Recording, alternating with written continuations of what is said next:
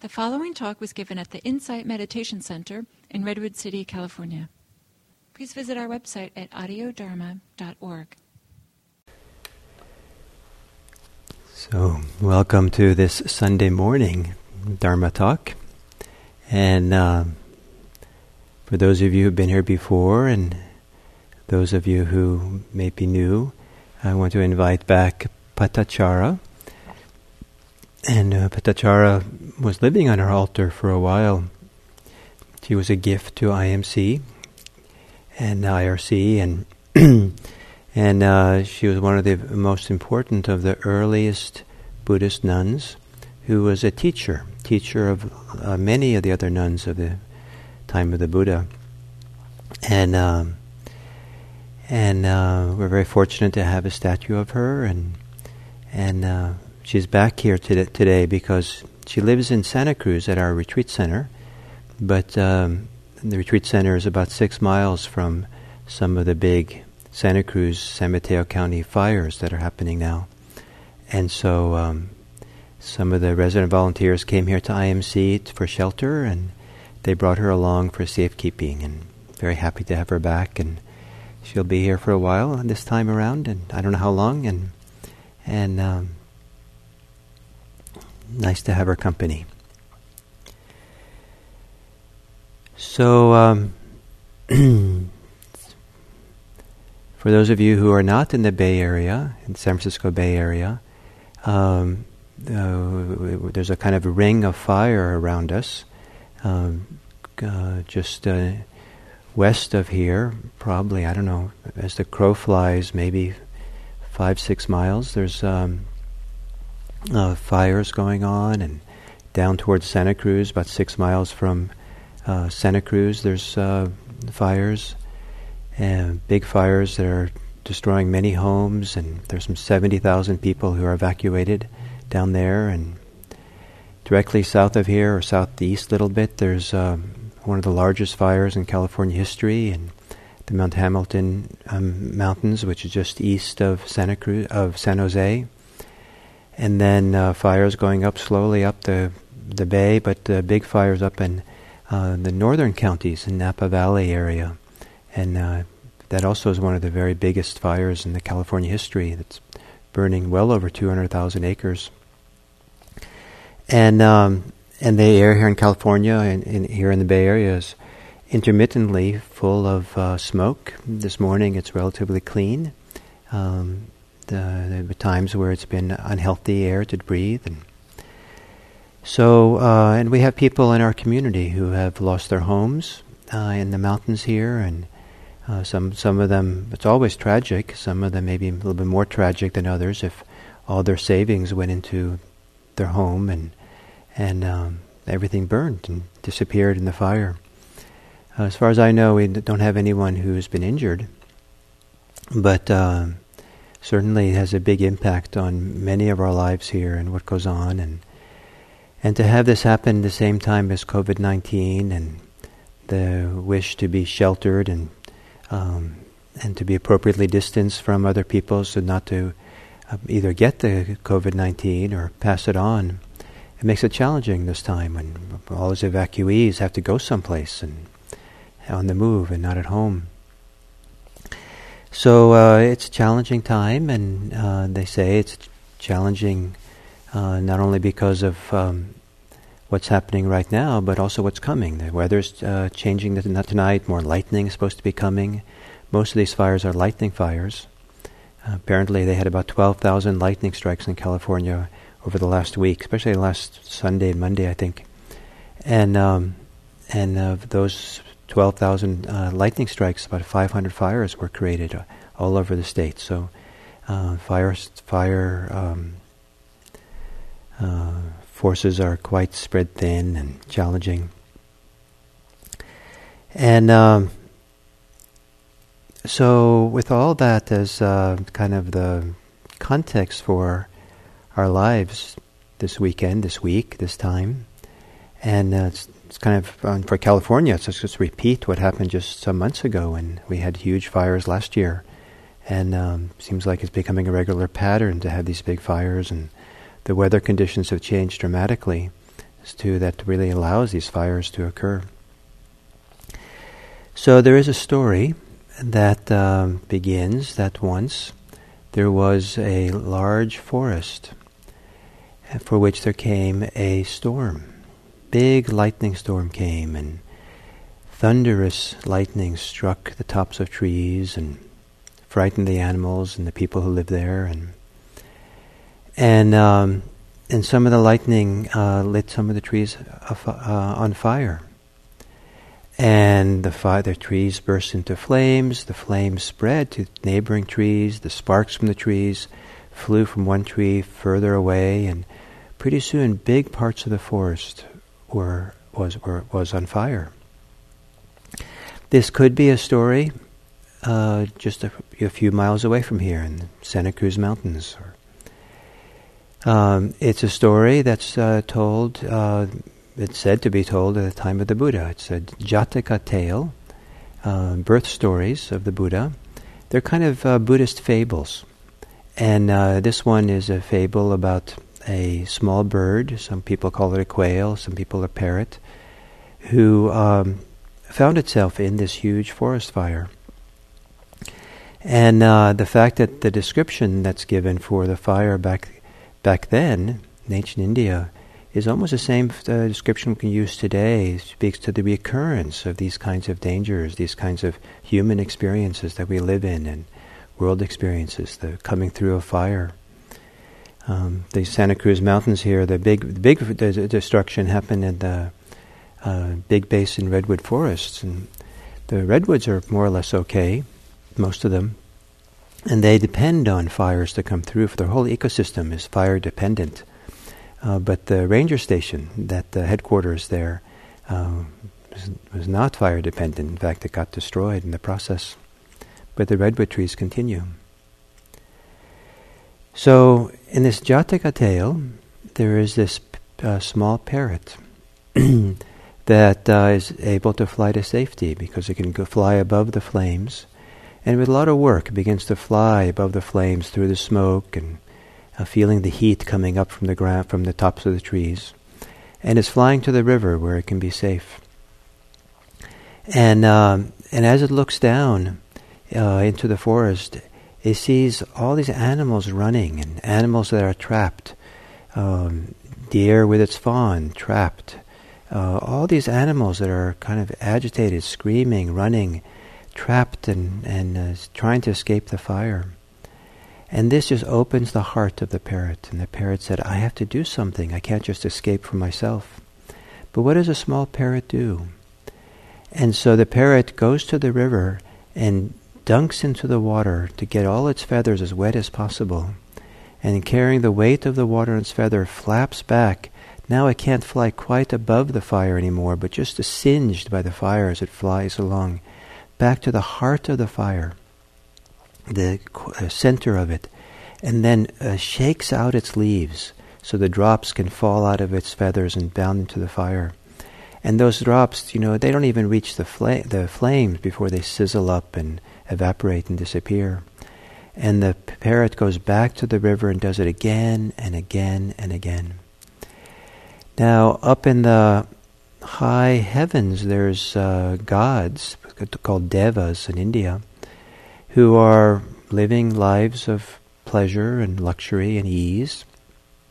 And they look down to see the fire below and the forest burning.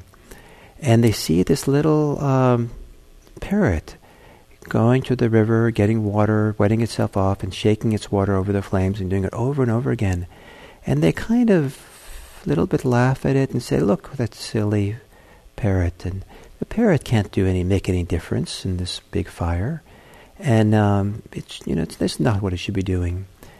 And uh, they're a little bit dismissive of the of the parrot, except for one of the gods, and one of the gods is quiet and very thoughtful, and decides to go visit, and takes the form shape shape shifts into the form of a great eagle, and comes down and flies next to the the little parrot and says, "Parrot, parrot, my friend."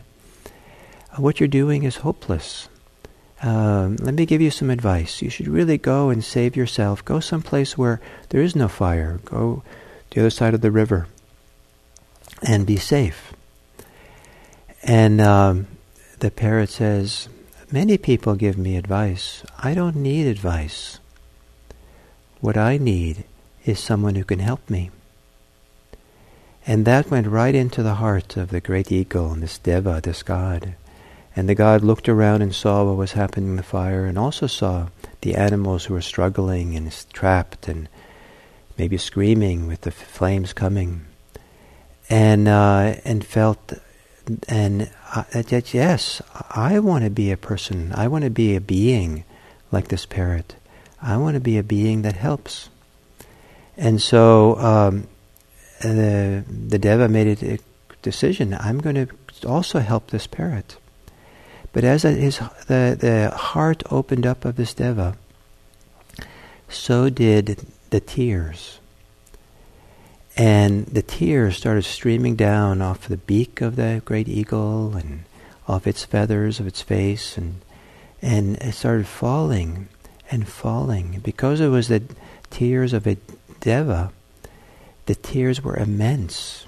And it was almost like it was raining across the forest. And all those tears then um, that came from the Deva's wish to be of help and to dedicate itself to do make a difference, um, then quenched the fire, stilled the fire, and ended the forest fire. And um, so that is a fable told in ancient India. It ends with a little uh, line that says, um, and in that lifetime, at that lifetime, uh, is the Buddha speaking, um, the, uh, I was the parrot. And all these Jataka tales are stories of the Buddha in different past lives before he became a Buddha. And they say that in each of those lifetimes he had to learn a lesson. And um, and uh, here in the lesson of being a parrot, he maybe he learned the lesson of uh, perseverance, the lesson of compassion, the lesson of um, we do whatever we can. We're not expected to do more than we can, but we do what we can. And now, this idea do we do what we can? Are we doing what we can to help this world, to help the forest fires of our lives? In the ancient India and the Buddhist teachings, forest fires, um, um, uh, fires are very symbolic, both of the danger of uh, fires themselves, but also uh, other fires that exist, the fires of greed, hate, and delusion. Uh, the Buddha talked about four great perils the peril of fire, of floods, of kings, and bandits.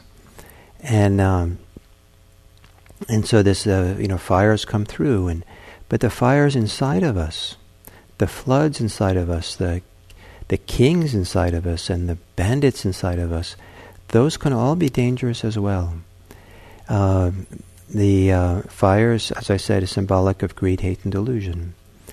And greed, hate, and delusion, to some huge way, is also has a role to play in the in the changing nature of our environment, the environmental changes, the climate changes we have. And so, without really looking deeply into ourselves, are we really going to quench the fires? So, um, this idea we do what we can, no matter how small it is, like the parrot. And and like the devas, we let our hearts break open. Let heart, that's where the compassion resides. And why I say this is that it's certainly deeply, fully a sad thing to have people lose their homes, lose their lives. People die, people get sick. And um, uh, people get afraid. Uh, there's grief to be experienced in this regard. And but how to experience grief, how to experience sadness, how to experience uh, the pain of the world without getting agitated, without getting contracted, without getting um, spinning out into discursive thought. How to kind of connect to it with a broken heart, open heart, so that the compassion that's in there, the care, the love can come forth out of us. So that's the, that's the function of practice, Buddhist practice. And Buddhist practice is particularly, you know, that really shows us the path or the way which uh, that we can engage in the world effectively. And one of the key lessons of Buddhist practice, the depth of it, is the lesson that not to be calm, not the lesson to be peaceful amidst of it all, but rather the lesson of not giving in to the forces of agitation, not giving in to greed or hatred, or not succumbing to fear in a way that makes us agitated. And there's a huge difference between saying, you know, let's try to be peaceful and calm, versus saying, it's just, I, I don't see it's not worthwhile for me to now get involved in spinning out in my discursive thoughts. It's not worthwhile for me to latch on to my, the blame that I have, or latch on to self-criticism for what, you know, how could I have done something, or to latch on to anger. It's not worth latching on or picking up certain things. To learn that lesson through practice, to know, to sit quietly enough, attentively enough, and to watch carefully and see very clearly what it's like for the mind not to latch on to any of these things and to see what it's like to latch on. And as we latch on, to see what is lost, to see how it's not doesn't really serve us. There's a loss in that. This is a phenomenal lesson to learn. It's not worth it. It's not appropriate, but there's a loss in getting caught and agitated. It doesn't mean we don't care. We can actually care better from that deeper place inside. We can care better to the world. We're wiser about the world when we don't give in to all these other things that keep us spinning out and preoccupied and concerned. Of course we do. It's not a crime to do that. Of course we do. Life is challenging. But the practice can teach us how to see learn to recognize. I mean, it takes a while. Sometimes it takes months and years to really start seeing that it's not worth picking up clinging. It's not worth picking up latching on. And that's a very different perspective than the perspective that, oh, you're supposed to be peaceful. Because then we can argue, well, peace, peaceful, being peaceful is okay, but this is not the time to be peaceful we have to kind of be involved and concerned and get, you know, active. But instead of saying we have to be peaceful, what Buddhist practice teaches us is we don't have to latch on. We don't have to get caught. And this is a f- profoundly deep and important lesson. Not only when there's a, a forest fire, not only when there's fires around us, but also for the fires of sickness, old age, and death the inevitable f- uh, fires that life comes with being alive. Just as it's natural for the fires to go through redwood land, it's natural for human beings to get sick, if they're lucky enough to become old, and to die. What do we do then? And so, a story I told last year, or a, an allegory I told last year, the Buddha was talking to a king and um, and uh, the king said, "Well, you know," Buddha said something like, "How are you?" And the king said, "Well, I'm uh, preoccupied in the things that kings are preoccupied with, and uh, sensual pleasures of all kinds, because he's wealthy and has a lot of power, um, conquering neighboring countries and warring and all these things. I'm busy." And the Buddha then says this allegory. He said, "Imagine, dear king, that." The mountains of the, of the east. A messenger comes from the east and tells you, King, the mountains of the east are rolling forward towards the capital, towards your palace, towards you. And a messenger from the south comes and says, The mountains of the south are rolling along, crushing everything in its way, coming to you. The mountains of the west, the mountains of the north, they're all converging on you. And it's crushing everything in its way until it comes here. Given that, what would you do then? And the king said, In that case, I will practice the Dharma. And the Buddha said, That's good. That's right. Because the mountains of sickness, old age, and death are coming rolling along, and that's coming for all of us.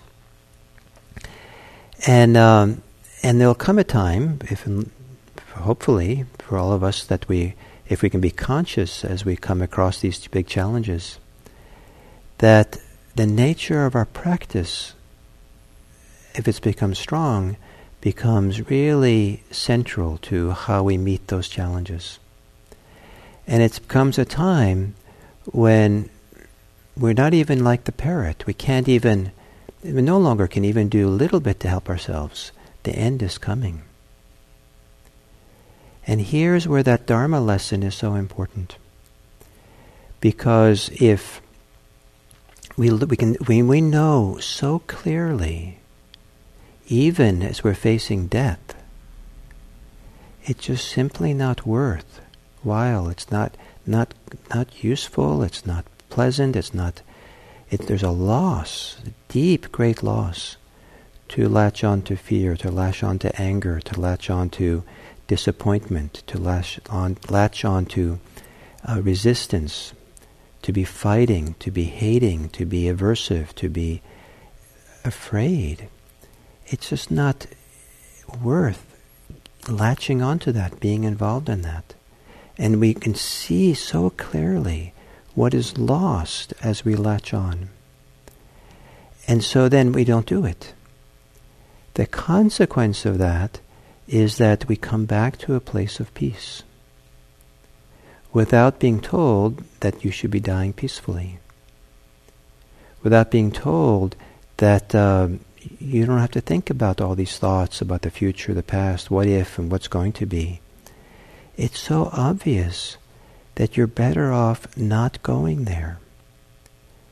That you have a home, you have something precious and valuable here and now, even as you're dying. And that place is, you don't want to lose it. It's not worth losing it.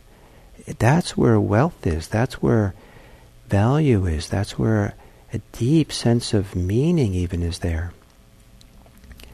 That's lost as we latch on.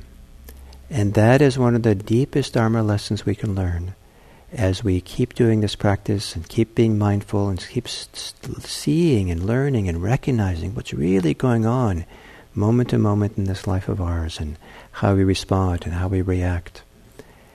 And um, and when the time comes for the heart to open and for our the metaphoric tears to flow freely and put out the fires of the world the best we can, um, then may it be so.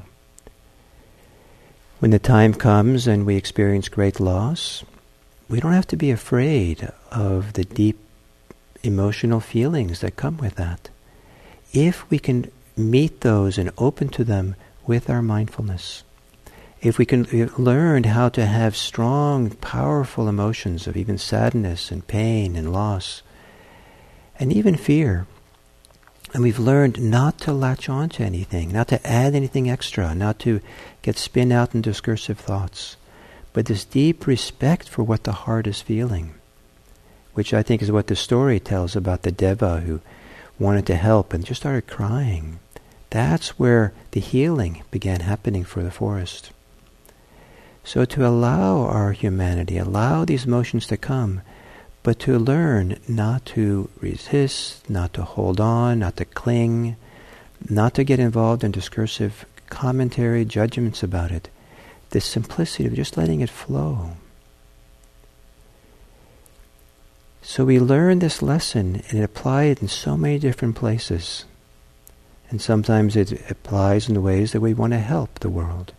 Sometimes we apply it so we help ourselves and allow what's inside to be healed and opened and met with respect. And we'll use that, those lessons at a time when there's no help possible, in the sense that, you know, we're really up against our own death perhaps, and the mountains have finally come. And even then, to meet that without slipping off into discursive thoughts, slipping off into attachment and clinging. This is a uh, powerful and valuable and meaningful way of living and dying and finding our way. We live in a world that's full of danger. There's no denying it. And we live in a world where we can practice. And this practice for our hearts makes all the difference in the world. Don't be the parrot that escapes the fire and doesn't help. Be the parrot that escapes the fire just enough to help, come back and help. Don't be the deva that is aloof and dismissive of what's happening in the world. Be the deva that wants to come and help. Hearts opens up and to flows. And to be that way please practice. Do the mindfulness practice. Do the meditation practice. It's one of the most powerful and significant thing a person can do with this uh, life that we have. So, on this day of forest fires all around us, maybe they're all rolling towards us. May we remember to practice and we, may we remember the many ways that we can get our feathers wet and shake them out. There's no amount of helping which is too little. We do what we can. So thank you so much, and I look forward to seeing you next Sunday as well. Maybe next Sunday. I think maybe I'm teaching retreat next Sunday. So we'll see what happens.